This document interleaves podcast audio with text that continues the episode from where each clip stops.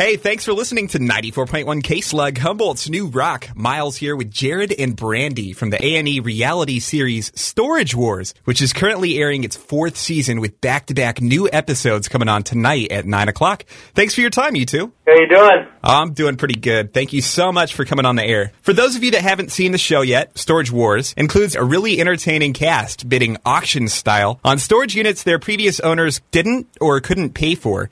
Now, each episode is basically like a little contest to see uh, who can get the most bang for their buck. Now, I suppose the first question that I have for you two are ones you get asked frequently, but how did you two meet and how did you get involved in the storage locker game? Which one would you like me to answer first? The meeting question first would be awesome. Well, we met at a storage facility.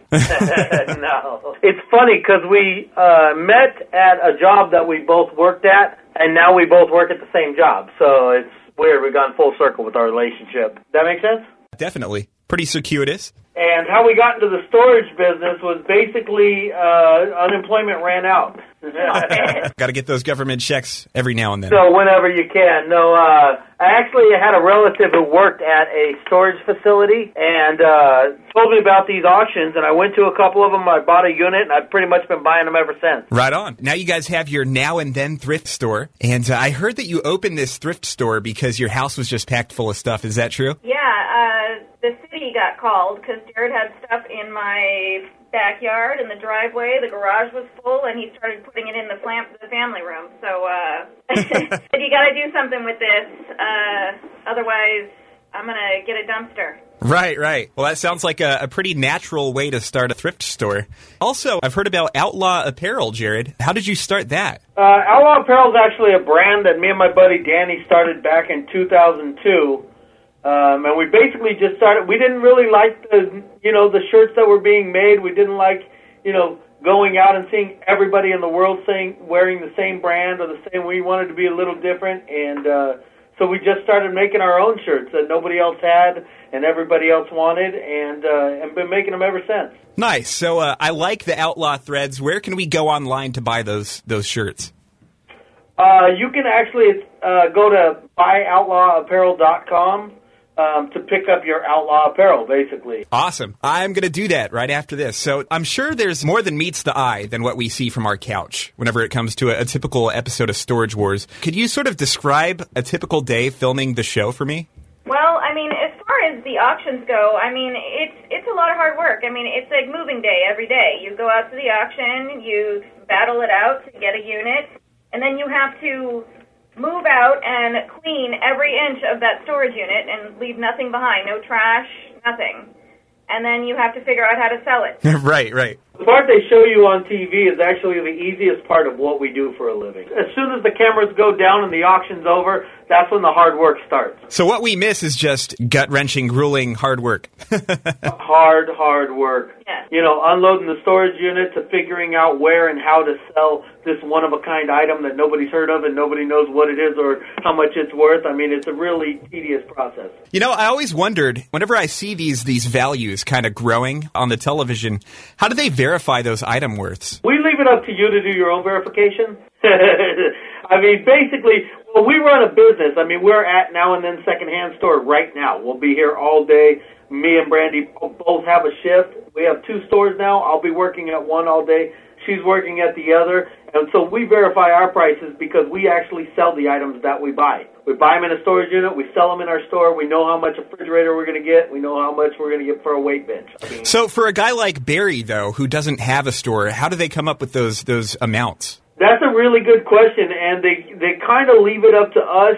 Uh, aside from the item that we get appraised, the other stuff is you know the everyday items. I mean, it, it's very it's all relative. I mean, you you you have a fridge in your house. You know if you had a garage sale right now about how much you think you can get. That makes total sense. That's where the prices come from. I mean, unfortunately, they come right off the top of our head, which is why our stuff sometimes isn't worth as much as maybe Dave or Darrell's. they get to make up their own pricing. so, what would you say is the most valuable item you've ever found? We found a lot of items. I mean, unfortunately, we haven't found our Picasso yet. Right, right. We're still searching. Uh huh. You know, we haven't found the buried treasure just yet, which is why we're still going to the auctions. But you know, we found a lot of things where we've made five or ten grand in on one item or a set of items, which for us is is phenomenal. But you know, we take that money, we put it right back into the business. We go out and buy another storage unit. So you know, it's just day in and day out for us. There's no, we haven't really found our diamond yet. Okay. Well, what is the most expensive item right now in one of the two now and then thrift stores? Uh, we've got a couple of items here. We've got a seismograph that we actually had appraised on one of the shows. That's I think we got it in the seven thousand dollar range. Nice, nice, very cool. So we got a couple items like that. We've got some really unique items that haven't uh, didn't actually make the show in our in our shop. And the, and the greatest thing about our shop is if you you know if you're in the area and you want to stop by and you want to find out if you know if the items are really here, if they're really for sale, I mean, come on in and buy something you saw from the show. We sell them every day. Here's something that I've always been really curious about. And of course, you know, they're not going to always display this type of stuff on TV, but from what you've seen so far, is it common to find uh, illegal items, drugs, and guns and stuff in units? Uh, I don't, I don't know anything about that. Uh, uh, you know, we don't deal in anything like that. So Of if we not. were to find guns or drugs, um, the guns we would definitely leave them at the facility, let the facility managers managers take care of them. The drugs we'd get out of there real quietly so nobody knows. Um, you know, have a few friends over, maybe a little party, something like that. I mean, nothing serious. no, we dispose of everything. I mean, we don't Right. deal in that. It wouldn't be worth it to uh, to jeopardize our business, but it does happen, and you do have to take the, the right precautions in, in dealing with stuff. So you've seen it. All right. Well, for those of you just joining us, this is 94.1 K-Slug. Miles here with Jarrod and Brandi from the A&E reality series Storage Wars. And be sure to check out back-to-back new episodes airing tonight at 9. So I feel like whenever it comes to reality TV, there's this sort of a capability to display a character in a certain light whenever it comes to, you know, selecting the clips that you air and stuff like that. But that said, I get the feeling that former cast member Dave Hester in real life is really as big of a tool bag as he is on the show. Is that true? Uh, I mean, yes. I, I, I can tell you that if you see Dave Hester in the streets, the best thing you could do for him, just go up to him and give him a hug, man.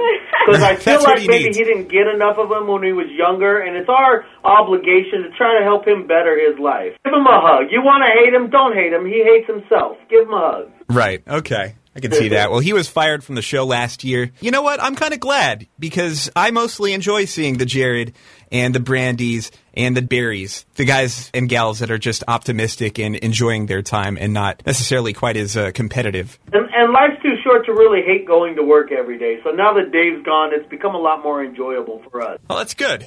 So, speaking of that, from what I've seen, it looks like you two have kind of formed a good friendship with Barry. Is that safe to say? Um, yeah, as long as you don't tell him. okay. I'll keep that But Barry's quiet. all right. Barry, you know, he's a kooky old older gentleman, and uh, you know, he's fun to be around in small doses, and that's what we try to do. Small doses. Well, uh, for those of you that don't know, Barry's this sort of rich, retired, former businessman who's kind of in it for the fun and not for not for the business side of things. But what would you say uh, recently is one of the goofiest things that Barry has done? uh. I don't know. I mean, uh, he dresses up in costumes. He has quirky, weird friends that he brings around. You know, I mean, he, he does something bizarre and kooky just about every day. I can tell you that you are going to see a side of Barry through the course of this season, and you're going to see Barry do things that you've never seen him do before. I mean, Barry's in rare form this season. There's no limits to what he'll do in order to try to get ahead. awesome. We cannot wait. So Dan and Laura, they run the auctions often. Um, have you ever asked Dan where he learned to talk so fast? Because man, that guy is quick. Yeah, we call him Busta Rhymes. Uh, no, he um, he's been auctioneering since he was a child, is what he had told us, and uh, he says he tries to practice talking like that all throughout the day. You know, he has a stop sign, and he starts talking about a stop sign in you know as fast as he talks. Yeah, he's been he's been working at his craft for many many years. It just sounds like he's rolling R's whenever he talks. I'll be honest, Dan and Laura as a team are some of the best auctioneers that we've ever worked with, and we've been to a lot of different auctions. So there's a reason why they're, you know, displayed as the front two whenever it comes to these auctioneers on TV. Definitely. definitely, definitely. They deserve all the credit that they get. Now, uh, you two, what would you say is one of the biggest obstacles you've had to overcome to get where you are today? You know, as stars of a quality reality TV series. Besides Dave. Besides Dave, of course. Um, working together uh, as a couple every day is is uh, quite an obstacle to overcome. Um, we are together 24 hours a day, seven days a week, and trying to make business decisions together. It's Just uh, running your own business as Yeah. a couple is really difficult, and now we have the added pressure of the cameras and the production and the schedule and the you know, so it's it's very trying. It's definitely uh, put our relationship to the test. Absolutely. Well, uh, you seem to be uh, doing pretty well. You, you guys get praised by the LA and New York Times, and the show's just uh, a lot of fun, very entertaining. And uh, you know, I love the I love the commentary from you two. Uh, if I could say anything, please, please keep it up. You guys are a lot of fun to watch. We appreciate it, and we, you know, if you keep watching, hopefully we'll keep making it, and everybody will be happy. We'll do our part. So, are you two fans of alt rock? Want me to play a song for you? uh, we're fans, but off the top of my head, I can't come up with a song. Yeah, I mean, even just an artist. I mean, anything that you can think of in punk rock, uh, alternative rock, anything like that. How about Pearl Jam? I really like them a lot. Okay, Eddie Vedder and Pearl Jam, that's coming up for you. Have you two ever been up to Humboldt County for an auction? Do you ever come up this far? No, we haven't. Um, but you know, that's not saying that we never will. Is that why you asked us the drug question? Yeah. Because we've never been there, but we've heard a lot of stories. So, eh, I mean, I don't want to turn this interview around, but I got a couple of questions for you. Oh, oh, all right, all right. So, what is it like going to work in Humboldt County every day? it's hard to see because there's so much smoke everywhere. There you go. Nothing more to say. right, right. We'll just leave it at that. Now, is there anything else you two want people to know before we wrap this up? Uh, you know, just every Tuesday, nine o'clock on A and E. Uh, watch Storage Wars. Go to uh, stop by the store here in Orange or Long Beach. Uh, now and then secondhand store, and definitely check out BuyOutlawApparel.com for uh, you know for a shirt that not everybody has on. All right, I'm going to do that. I'll take a picture. I'll post it on our website. This is 94.1 K Slug, Humboldt's new rock. Miles wrapping up a chat with Jarrod and Brandi from the A&E reality series Storage Wars.